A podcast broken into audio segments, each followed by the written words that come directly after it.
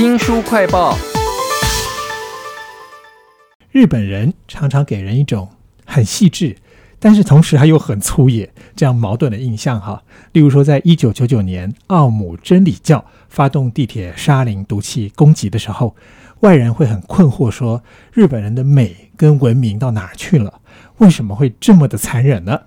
为您介绍一本由报纸连载专栏集结而成的历史书，书名叫做《狂潮》，请到的是台湾商务出版的徐悦。徐悦你好，嗯，主持人你好。这本书有好多我平常看不到的日本的历史故事哈，其中有个故事是从一个美少男自杀开始的，引发了很多的自杀模仿潮。是，那其实这个位学生啊，他其实叫做藤村超，他是当时一个学校的中学生，他就在当地现在也是很有名的观光景点，叫做华岩瀑布。他某一天呢，就突然的在家留一封遗书，他就去这个瀑布投水自尽了。然后当时呢，他是在瀑布旁边的一个大树上，就刻了一首算是他的遗言的诗吧。其中就有一个名词叫做“不可解”，没办法了解这个世间的意思吧。这个诗句呢，就被当时的报纸啊，跟或是一些文人解释成说：“哦，这是一个少年哲学家自杀。” 就让我们觉得，哎，不就是一个单纯的他想不开的事情，怎么突然变成好像非常的盛大这样子？开始有年轻人就受到一些冲击，他觉得说：“哎，人家为了一个哲学的理想，他自杀，那我怎么还可以苟且活在这个世界上呢？”所以就开始有模仿投水自己去自杀了。当时就统计说，呃，从藤村他可能一九零三年自杀开始的五年内。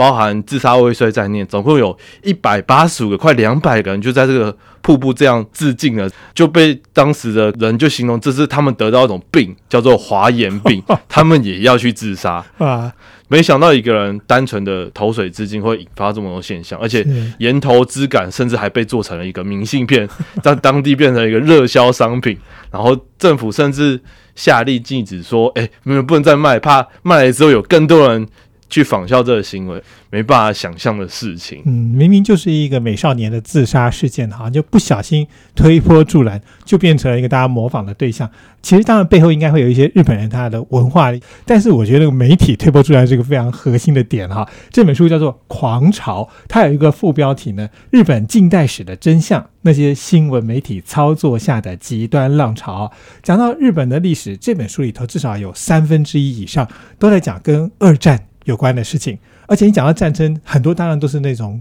国家的机器在宣传所造成的乱象哈。那我在这本书里头就看到一个乱象是，呃，有一个太太她就自杀了，桌上摆好了饭菜，然后写了一篇非常温柔的信说，呃，我希望我的死可以让老公可以勇敢的上战场。后来也引发了很多事件呢。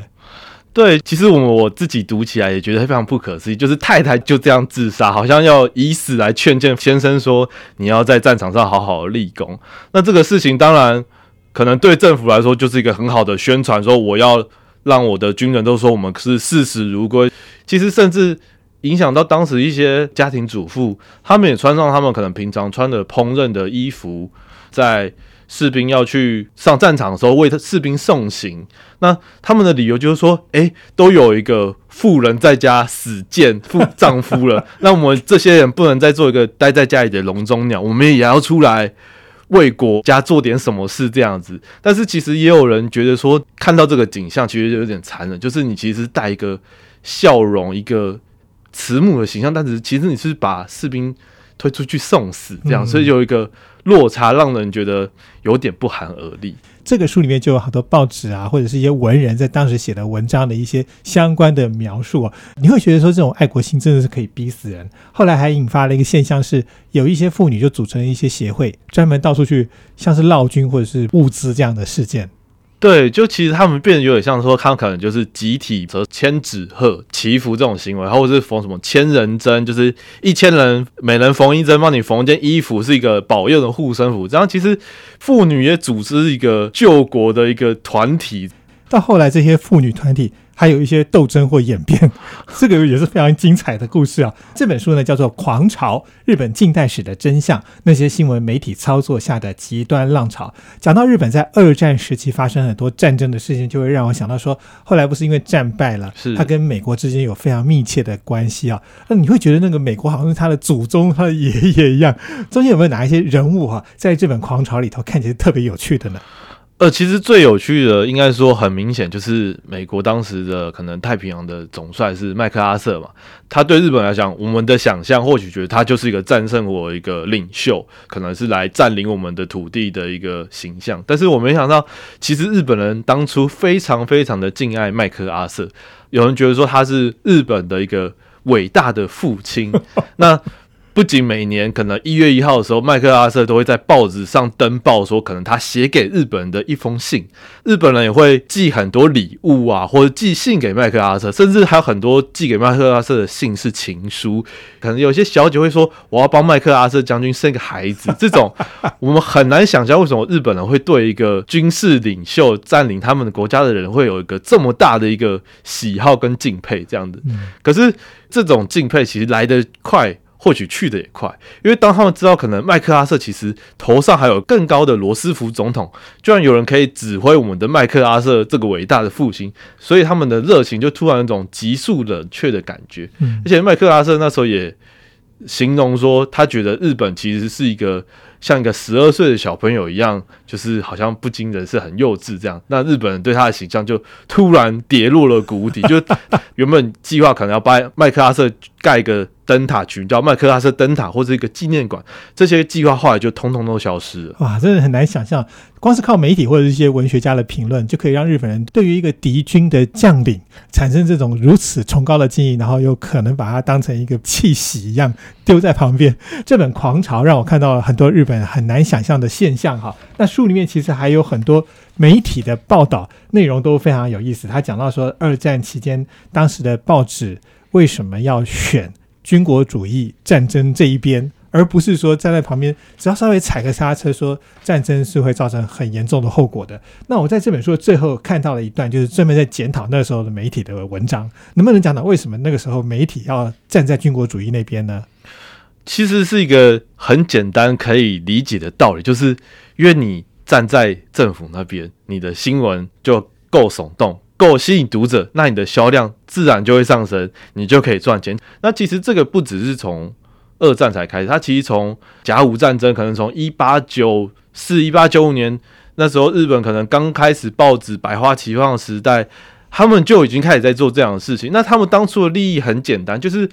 我的报纸报道这些可能对我们来说很刺激啊、很血腥、很写实的一些战争的新闻。那所以，甚至当时日本报社就会派遣记者直接到前线去获取第一手的消息。